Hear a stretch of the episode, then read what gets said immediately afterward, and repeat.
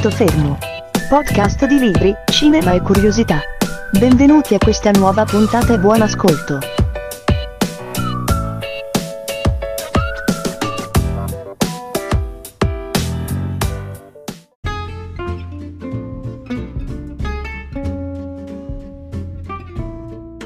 Salve, io sono sempre G.E e questo è un punto fermo.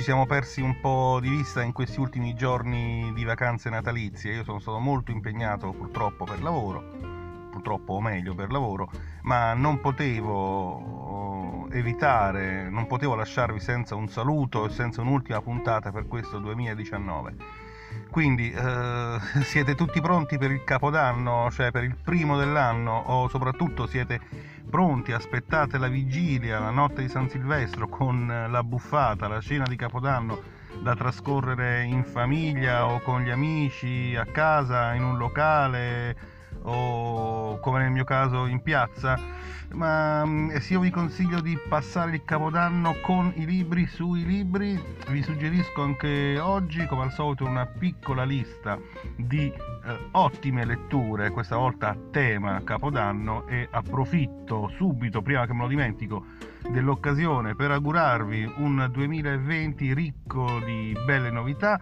e soprattutto di splendide letture. Iniziamo subito. Uh, il primo libro che voglio consigliarvi per la notte di San Silvestro è Capodanno in giallo di autori vari, pubblicato nel 2012 da Sellerio. Ci sono importantissimi autori gialli pubblicati appunto da Sellerio con Montalbano, con Rocco Scavone, eh, Massimo del Barlume, eccetera, eccetera. Ci sono tanti racconti di Capodanno dell'investigatore, che è appunto il soggetto se questo proprio non lo trovate, c'è l'edizione precedente del 2011 con lo stesso esperimento però sul Natale. Secondo libro che vi consiglio, sto passeggiando come al solito, sto camminando anche abbastanza velocemente perché sono in ritardo e quindi c'è un po' di fiatone. Il secondo libro che vi consiglio è un classicissimo, è Capodanno con delitto di Jessica Fletcher Uh, in realtà Donald Bain, pubblicato nel 2013 da Sperling Kapfer. Uh, Jessica Fletcher la conoscete, la scrittrice, investigatrice portasfiga e più amata del piccolo schermo.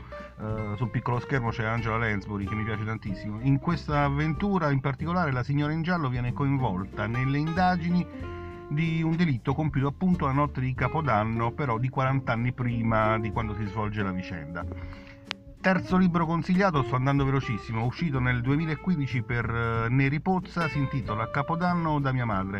Uh, l'autore è Alejandro Palomas, uh, è ambientato la notte del 31 dicembre a Barcellona. Il personaggio principale è Amalia, una donna che riesce a raccogliere finalmente intorno allo stesso tavolo tutti i suoi figli e tutti i suoi parenti, appunto in occasione del cenone di Capodanno che però risulterà una vera e propria bomba a orologeria.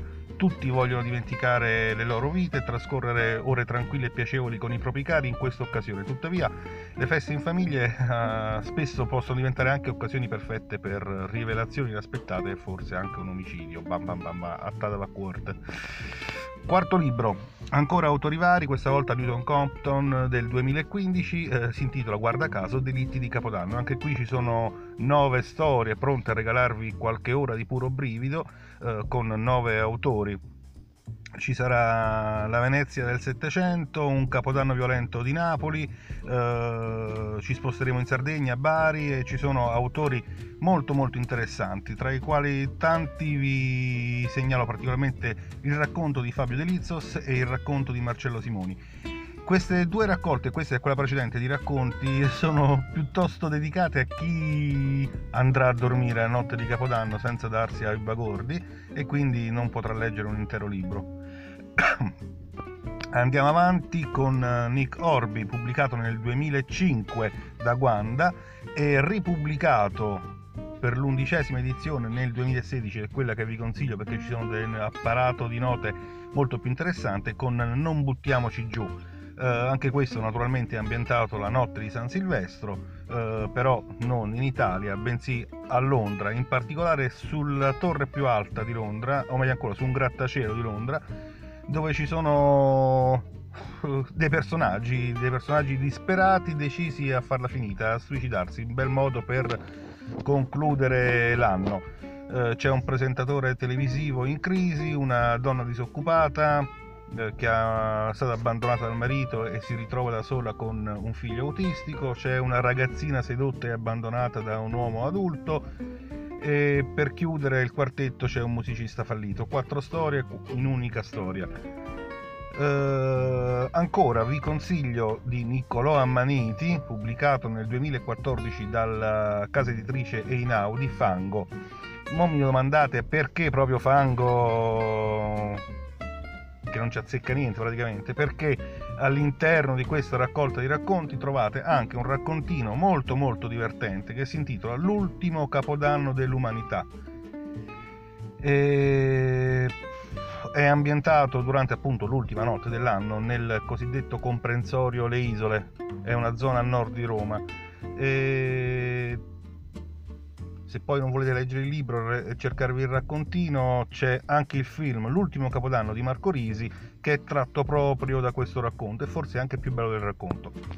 Andando avanti vi consiglio Gianni Farinetti, pubblicato nel 2016 da Marsilio, il titolo è Il ballo degli amanti perduti eh, anche questo è ambientato in Italia, particolarmente interessante, particolarmente descrittivo, eh, è ambientato nel mio amato Piemonte. Il personaggio principale si chiama Sebastiano Guarienti, eh, che suggerisce al sindaco del suo paesello di organizzare eh, un grandioso ballo di Capodanno in costume nel castello del paesello stesso non viene nominato molto precisamente il paese, però chi conosce un attimo la zona delle Langhe o del Roero capirà dove siamo. Comunque, proprio quella notte, al culmine della festa, avviene, guarda caso, un omicidio e da lì eh, partono le indagini del nostro caro Sebastiano Guarienti.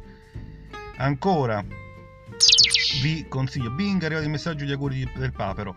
Mare d'inverno di Grazia Verasani, pubblicato nel 2014 dalla casa editrice Giunti, racconta la storia di tre amiche che si ritrovano a trascorrere dopo anni insieme, eh, dopo diversi anni, in una villetta sulla riviera romagnola i giorni che precedono il Capodanno e naturalmente organizzano anche il cenone.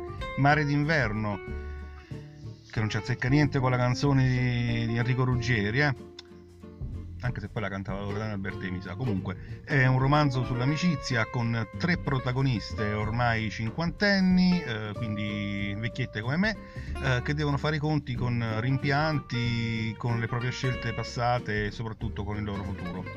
Molto molto divertente, molto molto bello se non divertente. Ancora La resa dei conti eh, di Petros Marcaris, pubblicato nel 2013 da Bompiani. Eh, appunto uscito nel 2013 racconta appunto il, il, capodanno tra il 31 dicembre 2013 e il 1 gennaio del 2014 uh, la storia immagina un, uh, un, momento in cui Italia, Grecia e Spagna abbandonano l'euro. È fantascienza. E guarda caso uh, anche il commissario Kostas Charitos, che è il personaggio principale di tutte quante le opere gialle di Petros Markaris, eh, festeggia l'ultima notte della moneta unica e il ritorno alla dracma. eh, tuttavia, ben presto la festa lascia il posto ai disordini sociali e soprattutto a tre misteriosi delitti che il nostro caro, su, sui quali il nostro caro amato Charitos dovrà far luce. Non vi dico se ci riesce e non vi dico che fine fa la dracma. Ancora, rimanendo in ambito criminale, eh, un libro un po' fuori dal, dal coro, Etica criminale, sottotitolo è Fatti della banda Vallanzasca, scritto da Massimo Polidoro, molto interessante per la rappresentazione storica del, del, periodo, pubblicato nel 2008, ormai sono passati 11 anni, da PM. Eh, racconta una storia ambientata nel capodanno del 1995. C'è Renato Vallanzasca che ormai attende in isolamento i poliziotti che hanno il compito di scortarlo all'Asinara.